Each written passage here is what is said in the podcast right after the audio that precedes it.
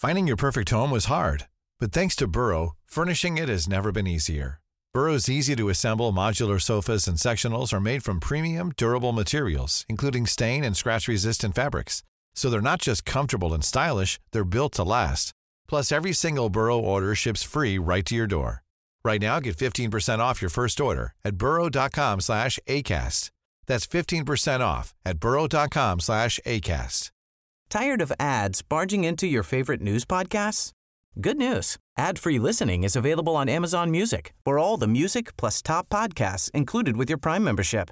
Stay up to date on everything newsworthy by downloading the Amazon Music app for free or go to amazon.com slash news ad free. That's amazon.com slash news ad free to catch up on the latest episodes without the ads. The Guardian.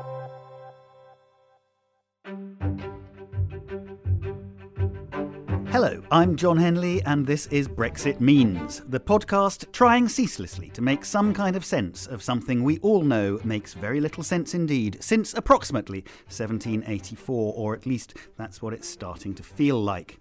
Anyway, in this episode, European election meltdown looms for Britain's two biggest political parties.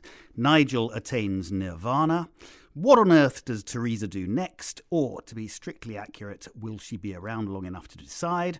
And, of course, what the hell are Labour playing at part 2421? Also, what do the EU27 make of it all now that Brexit has effectively and definitively descended into a very British farce? And can we all maintain our sanity? All this and more over the next 40 minutes. Can't wait. So, a quick rundown on what's happened since we last met. The Tories and Labour, the former still officially backing Brexit and the latter still not really quite sure, did really very badly in local elections, while the Lib Dems and the Greens, both explicitly pro Remain, did very well. Polls predict that pattern will repeat itself in the European parliamentary elections on May the 23rd and 26th, which the UK is obliged to hold because it hasn't managed to sort Brexit out in time to avoid them. Except that this time, Nigel Farage's month old Brexit party, which didn't take part in the local vote, looks set to sweep all before it. It's currently heading for 34%. That's more than Labour and the Lib Dems combined, and much more than Labour and the Tories combined. That's because the Conservatives are on course to finish in fifth place, behind the Brexit Party, behind Labour, the Lib Dems, and yes, even the Greens. Meanwhile, Brexit talks between the government and Labour have been going nowhere fast, mainly because any concessions the Prime Minister makes to Labour on, for example, a customs agreement or a second confirmatory public vote, may win May some MPs from Her Majesty's opposition, but it will almost certainly lose her at least as many on her own Conservative benches. And senior Cabinet Ministers are now reportedly pushing her to drop them altogether. There's still some vague talk of the PM trying to bring her thrice defeated Brexit deal back to Parliament before the European election, and rumours that she could try for another series of indicative votes in a last ditch attempt to forge some kind of consensus in Westminster. But she's also now under increasingly heavy pressure from her own party to step down sooner rather than later, and certainly many observers don't see how she can survive long after those forecast catastrophic election results next week. In Brussels, finally, Donald Tusk, the president of the European Council, reckons the chances of Brexit not happening at all could now be as high as 30%. So, where does Britain's noble effort to free itself from the shackles of a dying bloc and skip joyously towards the sunlit uplands go from here? With me to ponder that vital question are in the studio Simon Usherwood of the academic think tank UK in a Changing Europe and Sonia Sodha, chief leader writer on The Observer and deputy opinion editor at The Guardian. And on the line from Brussels, as ever, Guardian correspondent Jennifer Rankin. Welcome to all of you, and thanks for joining us. Let's start with those local and European elections in the UK, shall we, Simon? Um, I mean, it certainly looks like the Conservatives and Labour are really being hammered for their dithering and delay and confusion on Brexit, and parties that are unambiguously for Remain, or at least for a second vote, are being rewarded. Is it really that simple? That's how those parties are going to portray it as being. But I, I think the, the picture is always uh, more complex than that. And clearly, these are local elections, and as much as we know a lot of voters vote on national politics, local issues do matter. And we see that with a, a rise not just in parties that have positions on Brexit, but also on uh, local issues. So I live in Guildford. There, you've seen the council move to no overall control largely because of the collapse of the, the Conservative vote, but going not just to Lib Dems, but also to a local residents group who have no views whatsoever about Brexit, if you can imagine that such people exist. So there is a different dynamic, and we're seeing that in the contrast between the local elections and what we're going to see with these European elections, which I think are going to give a quite different kind of pattern. Okay, what kind of, what sort of way?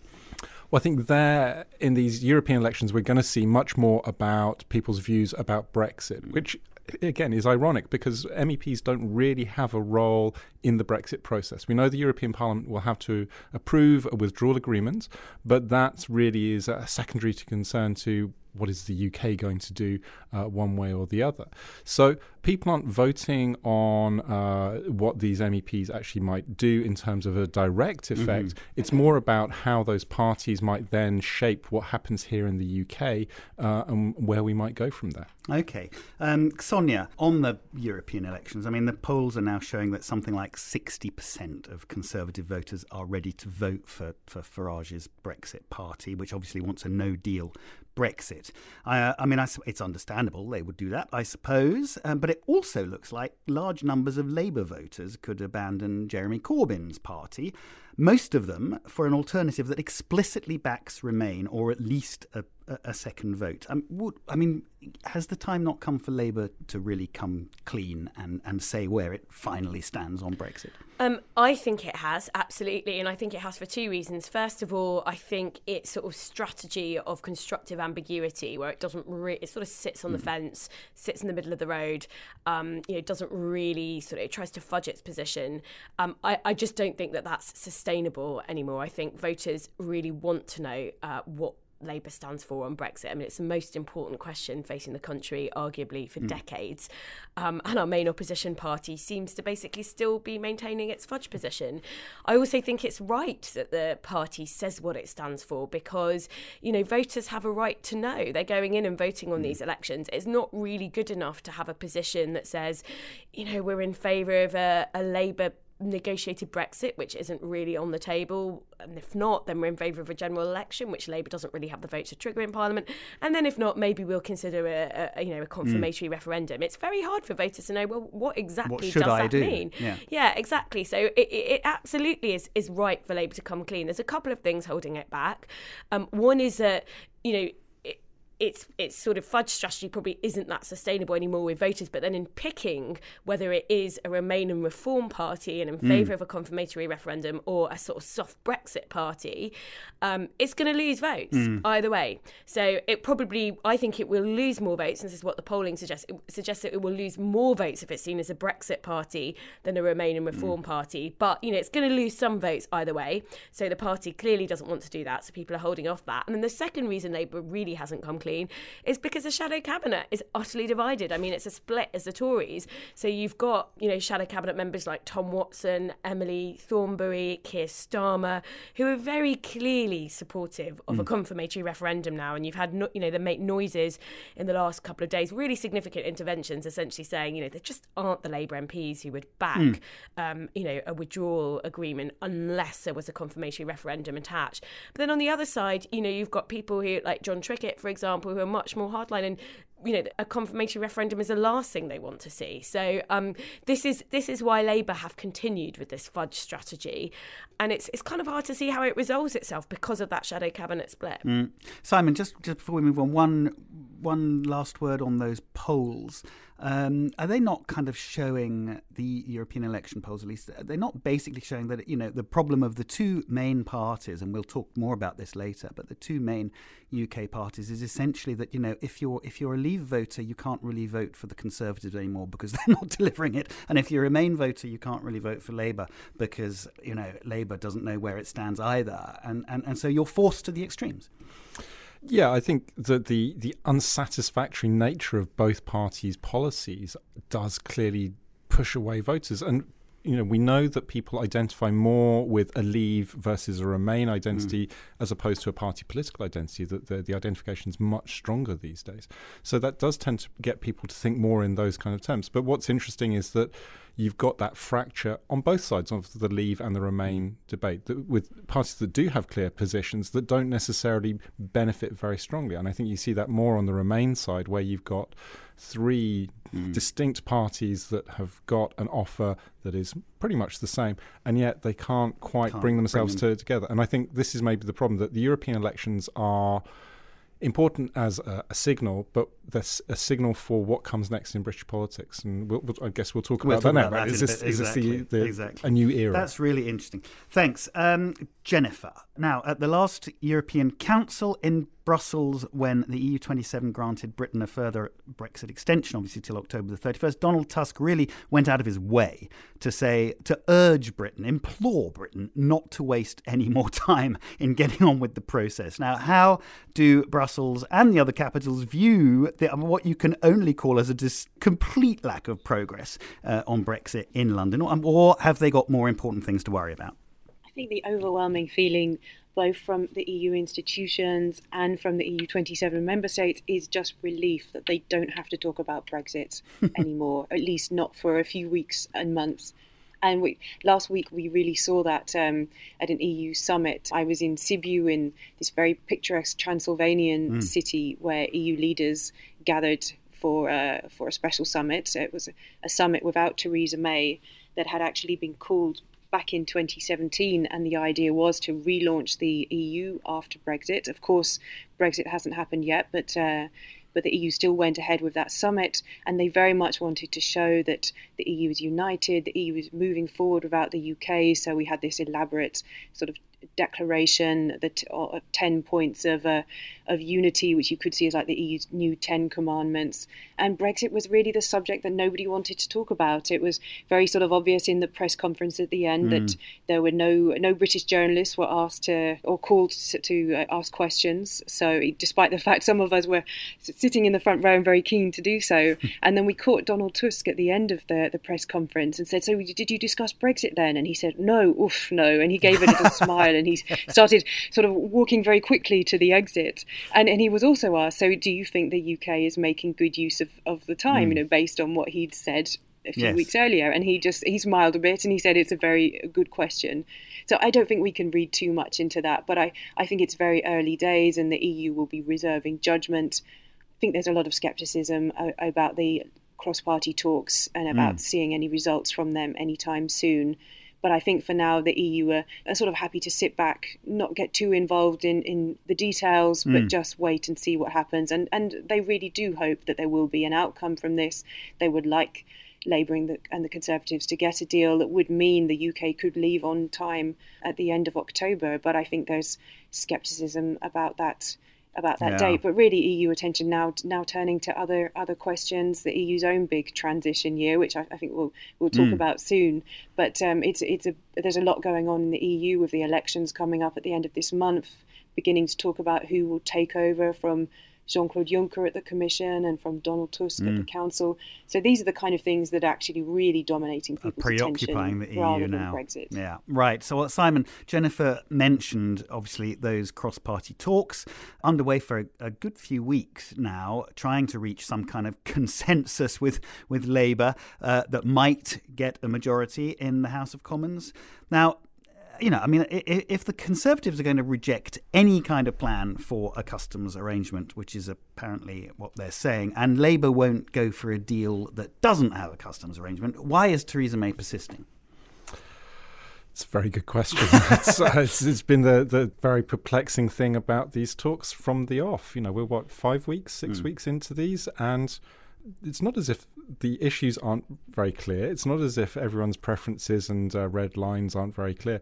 And yet we, we carry on dragging this out. Now, I think that the reason for persisting is that everyone wants to show that they've tried their hardest and that sadly the other lot you know put the kibosh on it so i think this is really it's essentially a, a, a covering of backsides yeah. yeah. and it's it's it's there to show that you know we, we're trying hard in the national interest imagine air quotes for that. Uh, but no, there's no real expectation that this can produce a, a consensus. The problem, I think, is also it, it, shows the disconnection between leaderships in both parties and the backbenchers. Mm. That what might work for the leaders isn't going to work for the backbenchers, uh, and that cuts uh, yeah. uh, both ways for both parties. Sonia, you nodding in agreement there, and, and, also this question. I mean, you touched on it earlier, but I mean, are we right to sort of see two main obstacles? One being the customs agreement, and the other being uh, this idea of a of a confirmatory referendum or, or, or a second vote. Essentially, the problem being that you know that the, the, the uh, as much as Theresa May gives in order to win votes from from Labour, mm. um, she's going to lose them uh, yeah. from the Conservatives. Uh, I mean, that's absolutely right, and I think you just won't get Labour MPs supporting this. I mean, th- there's no way that Jeremy Corbyn's going to strike a deal with Theresa May. I think if he's got any political savvy whatsoever, because mm. first of all, Jeremy Corbyn won't be able to. There's nothing binding about any offers that Theresa May makes Labour on the withdrawal mm. agreement, and you know everything about the future relationship. You know that's the mood music of the political declaration. It's yeah. not legally binding. We all know Theresa May is not going to stick around. We all know Brexity uh, Tory leadership candidates like Boris Johnson. They've actually said explicitly now they're not going to be held to any deal that Theresa May strikes with Jeremy Corbyn. So I mean, it's not worth the paper it's written on. So you know, you're not going to. And then Jeremy Corbyn, if he were to strike a deal, and it were to go through Parliament, and then you don't get Labour MPs backing in mm. sufficient numbers, which is extremely likely to happen, then it sort of looks it's like you know Labour, Labour MPs mm. exactly. So there's there's no way Jeremy Corbyn's going to strike a deal on this. I think the, the only way you could potentially see numbers come through from some sort of compromise would be if you took Theresa May's deal as it stands and you attach a confirmatory vote to it you could see potentially maybe you could mm. build numbers in Parliament that if you maintain support of sufficient numbers of Conservative MPs who've already voted for Theresa May's deal and then bring a whole bunch, bunch. of Labour MPs on board. But it's quite difficult because a confirmatory referendum might put sufficient numbers of, of Tories off. And also, we know Jeremy Corbyn doesn't really want a referendum. Yeah. Loads of his MPs mm. want one. Jeremy Corbyn doesn't want one. So it's you know, I think the chances of some sort of deal going through, whether that's Theresa May's deal, whether it's some sort of soft Brexit deal, whether it's Theresa May's deal with a confirmatory referendum attached, is just very, very hard to see it happening, which does really beg the question what on earth is going to happen? happen next. Absolutely. Well, that oddly enough, we're going to talk about that. Um, Jennifer, um, just let, I mean, you know, for, from what Simon and Sonia were saying, it really sounds unlikely, but let's just assume for the sake of argument, for a second, that some kind of agreement is reached at Westminster. Now, Theresa May has said she would then go back to the EU and seek changes to the political declaration, although not the withdrawal agreement itself. Now, I mean, the EU would presumably be more than happy to go along with that, I imagine. Yes, very, very much so. And, and, and Michel Barnier the, has said several times that that's a, a, relatively easy thing to do. Um, and EU officials say, you know, it could be done in, in hours, in a few days. We're not even talking about the, work of, of weeks here. This is something that the EU sees as relatively straightforward. But the sort of technical aspects of rewriting the political mm. declaration are one thing, but what they see is the big political hurdle that they just don't see a consensus for a, for a customs union in the UK. I mean, even though the Ken Clarke proposal came very close to winning support in, in the House of Commons a few weeks ago, it, it didn't uh, get that support. And I think there's skepticism that uh, it will anytime soon. So the onus and the the question is really on the UK side, and it, for the EU, it's something that would be, you know, relatively straightforward to do. Mm. Right, Simon. Where so? I mean, where where does the deal go from here? The Theresa May's. Deal, I mean, is it can we safely say it's it's dead in the water? There's some talk of indicative votes maybe after the European elections. Would that? I mean, that hasn't worked before. Might it work now? Everyone loves a good indicative vote, don't they? Uh, so no, I, I, there's no reason to think that anything has changed. You know, it's it's, it's Theresa May's line. Nothing has changed, and that's the problem. Uh, I think the, the, difficulty is here that it's clear that there is not a majority in support of Theresa May's deal, but mm. there is even less support for leaving with no deal. Mm. And Parliament blocks itself into this uh, this impasse because it, it, rejects options and then has no options left because it also doesn't have a majority for remaining. Mm. And so those are the three options: mm. leave with a deal, leave without a deal, don't leave. Mm. And you have literally nothing else you can do apart from ask for some more time. And I think the the danger now in the system is that because we've had two extensions mm. to Article 50 to take us out to October, uh, at the longest is that well we can always have some more time and yeah. I think you know as Jennifer could say and Sonia mm. too you know at some point somebody's going to say enough you know we can't keep on giving more time just for going around the same options and saying the same things time and again. This actually something, does need something, something does need to change. Uh, yeah. And the problem is, what can change? And this is, I think, maybe where we come into mm. questions about a general election. But who the people who, who want the, the, the, people the people who would most obviously benefit from a general election are the people who are least able to get it and the people who are most likely to suffer from it the conservatives are the ones who are least likely for exactly that reason to, to call to it, call yeah. it. so either we hang around until uh, May 2020 two uh, for the end of the parliament. What a thought! Eh? oh, God help! Still having the same conversation in two and, years' and time. I think that's, but that's the question: is you know, do you end up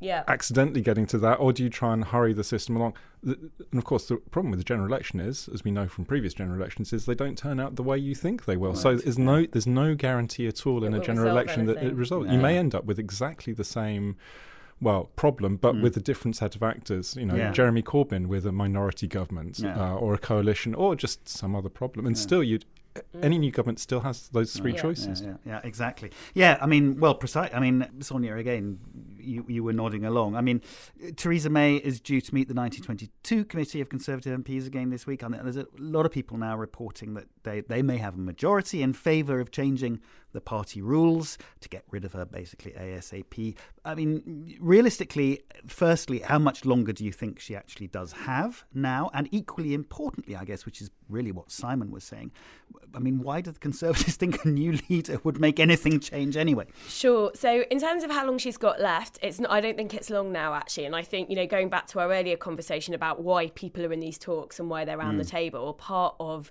the strategy for Theresa May is just to keep clinging on that little mm. bit longer. And so, at the moment, she's saying to her backbenchers, you need to give me a bit more time. I'm in these talks with Labour.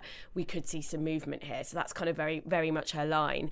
Um, but she probably doesn't have long left. And I mean, there is this question of uh, the practicalities. So, you know, her backbenchers, the 1922 committee, they've already had one go at, at trying to mm. sort of knock her off the top spot, and they don't get another formal attempt until December but they may try and change the rules. She may also decide to go because of the pressure on her. Um, she's been very, very much of a stayer up till now, so it's quite hard to see that happening. But there is some talk, for example, she's going to be facing an extraordinary convention of Conservative Party members in mid June, where they will say to her they want her to go. Mm. And, you know, there's some talk about maybe maybe that will just be the moment where she decides it's all too much, that's too much humiliation, and she will um, go. But it, it really feels like nothing's moving and the pressure on her will build. So it does feel that kind of at some point over the summer, we may well see her go with the idea of having a Tory leadership mm. election essentially in time to put a new prime minister in place uh, for October for Tory party conference. Will it change anything? Um, no, unless I mean the only way I could see it sort of changing something. So you know, I think it's very very likely that the next Tory prime minister, because they're elected by Conservative Party mm. members from uh, you know the top two lists that MPs put forward, very very likely it's going to be a strong Brexiteer. So we're talking about someone like you know Boris Johnson, Dominic Raab, someone of that ilk. Mm. Um, and so the only way I could see it sort of potentially providing a way out of an, the impasse, and it's not a great one from my perspective, obviously, would be you know those people are much more gung ho about a no deal.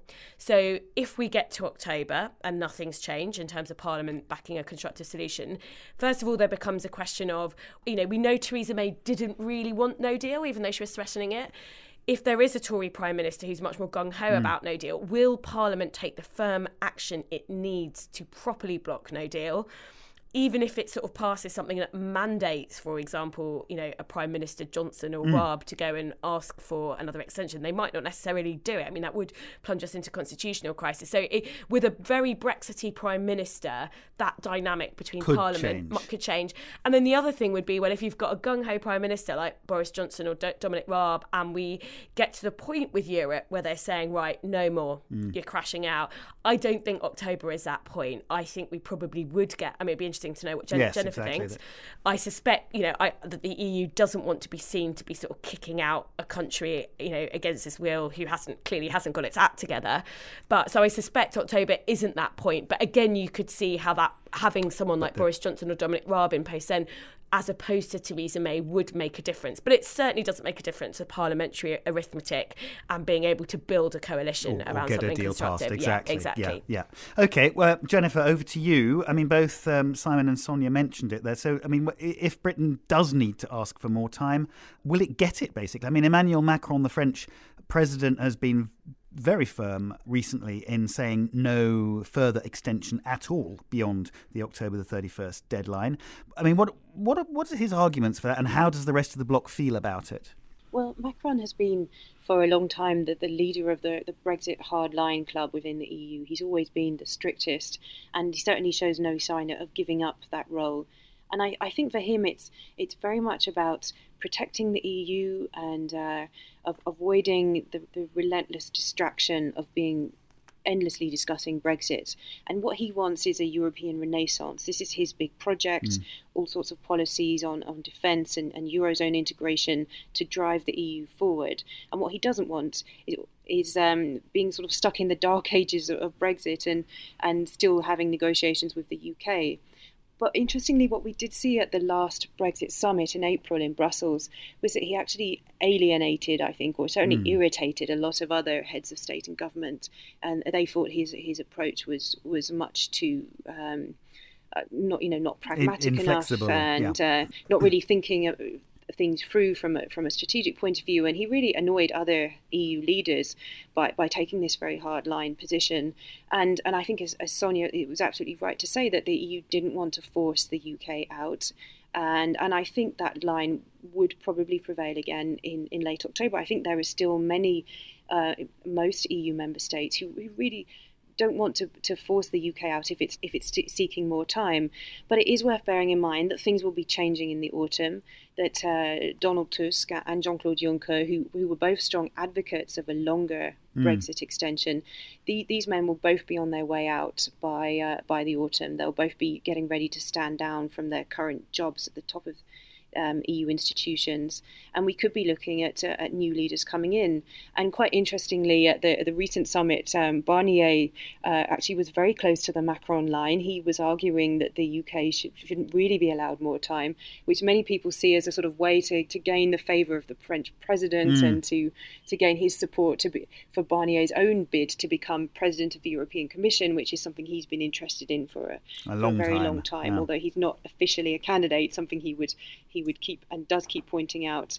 So I think that the dynamics could be quite messy by the autumn on the EU side, it, and it will be a, a, little bit less certain exactly where different politicians will, will fall. But my my hunch is that still there will be enough momentum mm. not to not to push the UK out if the UK was asking for an extension and in good faith was going to pledge to be a member state and to, and to be a, a constructive a good one. Member state, but I do yes. think the French would make it difficult, especially when it comes to things like the UK having a commissioner. That's something that the mm. French government really doesn't want if the UK is on the way out, and that's why they were so strict on this autumn mm. deadline. So they didn't want the UK to be coming back to the, the new European Commission when it take when it's due to take office in November. Um, uh, with a with a British commissioner. Yeah. So okay. I think it's it could be it could be quite a, a complex situation by the autumn. Okay, um, Simon. The, the, other possible outcome that we've touched on, I suppose, is a is a, a second vote, which might be a, you know a, one of the ways to break the, the deadlock. And a lot of people are starting to say, you know, we, this this is looking like the only way out now. Uh, George Osborne the other day, uh, former chancellor, said it was really now the only serious option because you know the numbers in Parliament, as you said, simply aren't there for leaving with May's deal, but nor are they there for a no deal you know, we know that Theresa May is dead set against a second referendum. We know that the Labour Party, half the Labour, or at least the Labour, half the Labour leadership is, is dead set against it. Nonetheless, is it is it a possibility? It's a possibility, but again, it's the same problems as a general election. It's, it's not it's not necessarily a resolution of the problem with a, another vote. The first problem is how are you going to get the votes in Parliament to hold this vote? And I mm. see hmm. problems on both sides of the aisle. The second problem is what's the question that we're asking? Mm. And still, we haven't, you know, I, I, think it's been a very clever move to talk about this as a confirmatory vote, even if we can't agree how to pronounce confirmatory, uh, rather than a second referendum, because we know that the polling is much more favourable to giving the people a voice and, mm. a, a, a, say in the matter. But w- what are the options? Is it again uh, leaving with a deal, leaving mm. without a deal? Deal. Those do we add remaining? Remaining. Mm. And again, that's a very political mm. act. And if we have more than two choices, then we have to have a method of deciding how we get to a majority. And even if we get all of this to happen, we still have a question about turnouts. It's likely that we're not going to get as many people voting this time. Well, it's not certain we're going to get as many people voting this time as uh, back in 2016. So you may end up with a situation where you get a vote to remain, let's Right. say, but with which fewer could be abso- cast as absolute less legitimate Yes. and yeah. so th- again, the the question of process here, I think, is one that we tend to overlook. A lot of what is going on in Westminster is about outcomes. This is what I want to see happen, Mm. and how we get there is really a problem. And it's, and it's part of the reason that. Uh, these new parties, like the Brexit Mm. Party, have done so well. You know, they're saying, "Look, these people don't care about you. They're just trying to do whatever it No. takes to to No. get their opinion Mm. uh, come into effect." So I think a referendum is always an option, but still the hurdles look really very significant, and the the outcome of it, I think, still remains very uncertain. There's a whole question about how you know for those who want to remain, this is their best option, but how do you convince majority of people to go for your option? And again, we see. The, the difficulties that Remain parties are having in these European elections uh, compared to the Brexit Party. Uh, anyone who thinks that it's a, a cakewalk to just Yeah. say, now you know more, surely you don't want to leave, uh, is going to be in for a very rude awakening. Yeah. Well, let's Sonia, let's talk about the Brexit Party Mm. a little bit. Um, I mean, John Crace, the Guardian's political sketch writer, produced a frankly terrifying piece this week from a Brexit Party meeting in Pontif. Was it Pontefract? I Yeah, think? it was Pontefract. Um, and Farage has been, you know, positively sort of Trumpian in his latest appearances on the on the TV. Mm. Um, is this brand of politics now here to stay in Britain? I think so for the foreseeable future. So, um, I mean, everyone talks about, well, not everyone, but some people think, you know, Farage is an incredibly smart, savvy political operator. And there's definitely some of that. But on the other hand, um, what I would argue is that actually the populist playbook that Nigel Farage plays out of is pretty simple, actually. It's not hmm. complicated politics. You basically, you know, you rally against the hmm. elites that are denying the will of the people and you say that they're really corrupt and that you offer something different and you pretend that there are all these simple solutions to complex hmm. problems out there. So it's really, when in the right circumstances, it's very easy to be a successful populist. And that is where Nigel Farage um, finds himself. I think he's basically been aided and abetted by the two main parties over the last five to six years, whether that's, you know, Ed Miliband's immigration mugs or um, David Cameron's decision to even have this referendum on a really stupid, vague question in the first place that actually, I think, really kind of birthed this type of very populist politics where you've got not just politicians like Nigel Farage, but politicians like Boris Johnson, mainstream conservative politicians back then, really misleading in a debate because they didn't have to provide a firm option. They just, you know, could tell people, well, this is fantasy Whatever Brexit and it's going to be yeah. amazing. So I really think Farage has been aided and abetted over the last kind of five to six years. And I think he probably is here to stay now because I think he's got a very effective betrayal nar- narrative. We know that the next, I think, five to six years are not going to be great politically, whatever happens. You know, as Simon's been saying, there's just no good hmm. options here. So, yes, I mean, the Observer is very much in favour of a confirmatory referendum on the deal versus remaining in. That's something that we really want to see. That's not going to be particularly pretty, though. You know, if there were a soft Brexit deal, well, people like Farage would just say, even though he was kind of, you know, talking very positively hmm. about Norway just three or four years ago, he'll be saying, that's You've not proper Brexit. out." You've been Yeah. sold out. Hmm. And if there's a hard Brexit, and it's but it's still not quite what he wants, and it, you know, we know that's going to be really difficult economically for the country, and the gaps between London and you know other regions of the country are going to get much bigger, and that again is really fertile territory for a populist to come in and say you've been betrayed. The reason why this Brexit hasn't worked is because the people in government, the corrupt people, they haven't delivered it in the way that I would have done, um, and so I think unfortunately the last four or five years have really um, given birth to a sort of dynamic in our politics, which means that I think Farage will be here to stay for the, the medium term, and that is just profa- it's mm. profoundly depressing mm. because populist politics is not a good. It's not good politics. It doesn't lead to constructive solutions. But it's really, for me, our mainstream political parties, you know, I think both leaderships have kind of really run scared of Nigel Farage. You know, and when it comes to Europe, both the Tory party and the Labour Party, they swallowed the deceit of the Leave campaign. Like straight after the, the referendum, some people say they couldn't do otherwise, but both party leaders really pretended to the public that there aren't, you know, the trade offs aren't too tough mm. here. Labour saying, we can get, you know, a Brexit deal that delivers the exact same benefits of membership. Theresa May really not being up front with the public about the trade offs involved. They swallowed that populist brand of politics, and now we are paying the price. Mm. Okay, um, Jennifer. I mean, one place where Farage is pretty much certain to be, it looks like, is the European Parliament. Now, I mean, all, all the focus in Britain uh, on these upcoming EU elections, you know, you know, which we, Britain never expected to hold, but they're clearly happening all over the continent too. Um, I mean, is Brexit beyond you know beyond the simple fact that that Farage and presumably a, a, relatively large contingent of, of Brexit Party MEPs will be will be taking their seats in July, is Brexit a factor at all in the European elections on the continent? Has it influenced the debate at all? I'd say that Brexit has influenced how people feel about the EU. And we've certainly seen um, a bounce in pro EU sentiment since the referendum in 2016, mm. really because the British experience has been a, a, cautionary tale for anyone arguing for, for exit, whether that's the um, exit of their country or exit from the Eurozone mm. and, and, the Euro. So you see, for example, Marine Le Pen, she's gone awfully quiet on, on talking about Frexit and, and leaving the Eurozone. In fact, she now says that's no longer her policy.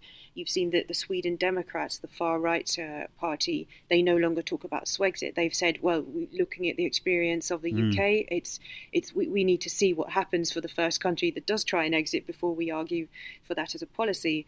And you've seen in, in the EU's polling um, done by Eurobarometer that um, pro EU sentiment is now at its highest levels since before the Eurozone crisis, since autumn 2009 you've seen more and more countries saying EU membership is a good thing, mm. uh, where the majority of people are saying it's a good thing. Now that's now in, in 21 countries, up from only 13 a few years ago. So I think across the board we've seen a rise in pro EU sentiment, and that's largely because of Brexit. But whether that really sort of carries over into the, the vote at all is is hard to say because, of course, people are, are voting on on national issues. Yeah above all, and, and European referendums, oh sorry, European elections are traditionally a referendum, if you like, on, mm. on, on a national government. On you know, do you think the government is running the country in a in a good way or not? So often voters use these elections as a as a way to sort of kick their government if they're if they're unhappy, mm. and um, and also t- turnout has been a problem in the past. Turnout has been falling across the um, across the EU ever since the first direct elections to the European Parliament 40 years ago. So, although there are hopes the turnout could increase this time around, that's not being taken for hmm. granted. Mm. So, I think it's possible to overstate the, the, the, the influence of Brexit, and these are still very much 28 separate national elections within a within a European context. But Brexit is part of that mix yeah. for for all the for all these different uh, countries. Okay, um, we'll speed up a little bit because we're starting to run out of time. Simon, I'm just interested. The the new European Parliament um, is, is, certainly going to be the one thing we are almost sure of is that it, it will be much more fragmented. The main centre left and centre right blocks will be losing votes. There's going to be an increased presence on the sort of the populist hard right, mainly because of Salvini's League uh, MEPs from Italy. Is in that sense is British politics simply undergoing with a sort of you know a bit of a sort of a time lapse uh, the same process of fragmentation that we've seen on the continent for, for some years now there's certainly an argument that you're kind of seeing this Dutchification, yeah. as uh, as uh, some of my colleagues uh, mm. refer to it, that you get more and more parties. Uh, the constraint always in British politics is the electoral mm. system. Mm. So for European elections, it's much more understandable because the proportional system on the regional lists does allow for much more diversity. In Westminster, first past the post still is a really strong pressure towards those two big parties because that's the most efficient and effective way of doing it, which is why there's so much fighting within those parties to control those parties because that's the, the way to break through. And, you know, if we think back five years ago to the 2014 elections, UKIP came first in those elections. That was a really a strong result for them, a very bad one for the Conservatives. And then less than a year mm. later, they came back and won a majority in Westminster. So I think we have to be careful about separating what happens in European elections from what happens in Westminster, and there's not an automatic transmission Yeah. and, and rollover. Yeah, Sonia, do you agree with that? I mean, the, the latest polling's putting the Brexit Party on something like twenty percent in a in a Westminster general Yeah. election. Does that feel sort of remotely? Right I to you? mean, I think we have to treat it with some caution because it's a brand new party and they've never been tested hmm. in a general election format. And so it's hard to know whether, and you know, there've only been a few polls about general election voting intention that have hmm. included the Brexit Party. So it's hard to know what will come to pass. So will voters just think, you know, I want to send a clear message, like this is sort of strongly voters, Brexit hasn't happened, I'm going to vote for the party that does what it says on the tin hmm. That's conceivable but then you may also get some voters who think strategically and think well if i if it's a close tory labour seat and they may be natural conservatives themselves uh, well if i vote for the brexit party i might let the labour candidate through so um, i think there's a lot of uncertainty about how that dynamic's going to play out. So i wouldn't you know i wouldn't necessarily go off the back of this but i do think it's conceivable that the brexit party will do you know will do double figures for example. I think they'll be coming off the back of a very successful european election campaign. And I think it probably will raise questions again about our uh, electoral system. I mean, no one really likes or enjoys talking about our electoral system and whether it's fit for our times. It, if it doesn't feel like the sort of uh, the, the the answer of sufficient scale to the sort of fragmentation of politics we see. But you know, whether you're talking about parties of the left or, the right, if you see parties getting millions of votes in a general election and, And no none or very few seats, that does kind of beg the question. And I think our first past the post electoral system it works very well in delivering stable majoritarian government when you've got an electorate that's divided along one spectrum, a left-right spectrum. Once you start to introduce a new division that cuts across that left-right spectrum, which is essentially what we've got with Brexit and Leave Remain, the party system just doesn't work anymore. That's why you've got the two main parties split on this really important issue.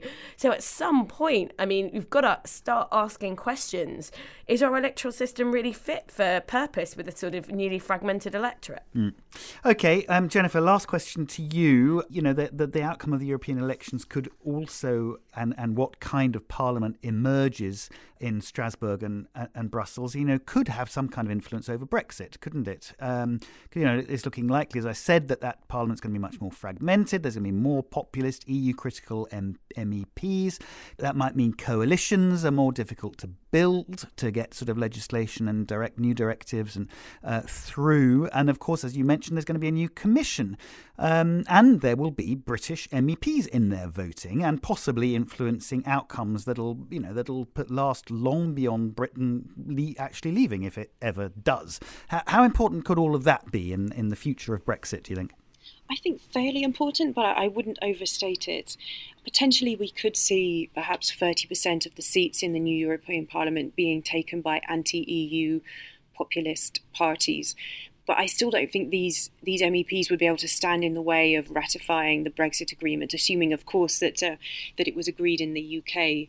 So, for example, you, you, you could see Matteo Salvini and his League Party coming back in greater numbers. You Nigel Farage and the Brexit Party, but typically these anti-EU parties they're not always very good at uniting with each hmm. other, so they're not always very good at joining forces. And you'd still have a majority, well, on the current polls at least, of so-called quote unquote Pro-EU. pro EU mm. parties, the the traditional centre right, centre left, the Liberals, mm. the Greens, mm. and so they, they would they would be able to sort of manage the the numbers in order to, to you know to keep the Brexit process running smoothly.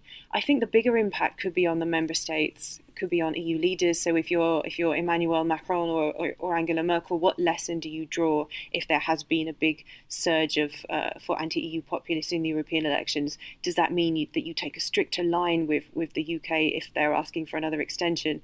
So I think potentially maybe there there the impact is greater rather than in the Parliament itself. Okay, excellent. Right, one. I said that was the last question, but I've actually got one very quick one to all of you, um, as is now tradition. Uh, next Brexit means going to be a month from now, mid June. Um, will anything have changed, Sonia? No, possibly, possibly something might happen with Theresa May um, before that um, that meeting of the the extraordinary Tory membership convention that I talked about. But no, nothing apart from that will change. Okay, Simon. No, nothing will change. I mean, you'll have you'll have the results of the election, the European election. Uh, everyone will claim that this is a vindication of their position and why they are right and they must prevail. Uh, with the net result that will be where we are now. Okay, and Jennifer, you agree with that? I imagine. I mean, sorry to make it all consensual, but yes, I think nothing, nothing will have changed, and, and Brexit will be continuing as sort of uncertain and as, as murky ever, and as ever. Although perhaps with a bit of a political crisis in the UK following the European elections. Okay, something for us all to look forward to. Well, that really is it. I'm afraid for this time. My thanks to Sonia, Simon, and Jennifer. Uh, we'll be back with a fresh dose of Brexit bedlam, as I said in mid-June. Please do subscribe, review on all your favourite podcatchers. Join the discussion on Twitter Twitter. You just need to search for Guardian Podcasts. If you want to get in touch with us, it's Brexit Podcast. That's all one word Brexit Podcast at theguardian.com. Till next time, then, I'm Jon Henley. The producer was Susanna Tresilian. This was Brexit Means, and thank you very much for listening.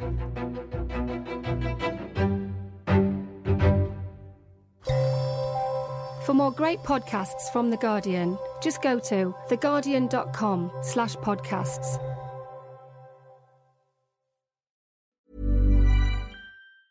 Tired of ads barging into your favorite news podcasts? Good news. Ad-free listening is available on Amazon Music for all the music plus top podcasts included with your Prime membership. Stay up to date on everything newsworthy by downloading the Amazon Music app for free or go to amazon.com slash news ad free. That's amazon.com slash news ad free to catch up on the latest episodes without the ads. Shopify helps you sell at every stage of your business. Like that, let's put it online and see what happens stage. And the site is live. That we opened a store and need a fast checkout stage. Thanks. You're all set. That count it up and ship it around the globe stage. This one's going to Thailand. And that, wait, did we just hit a million orders stage? Whatever your stage, businesses that grow grow with Shopify. Sign up for your $1 a month trial at Shopify.com slash listen.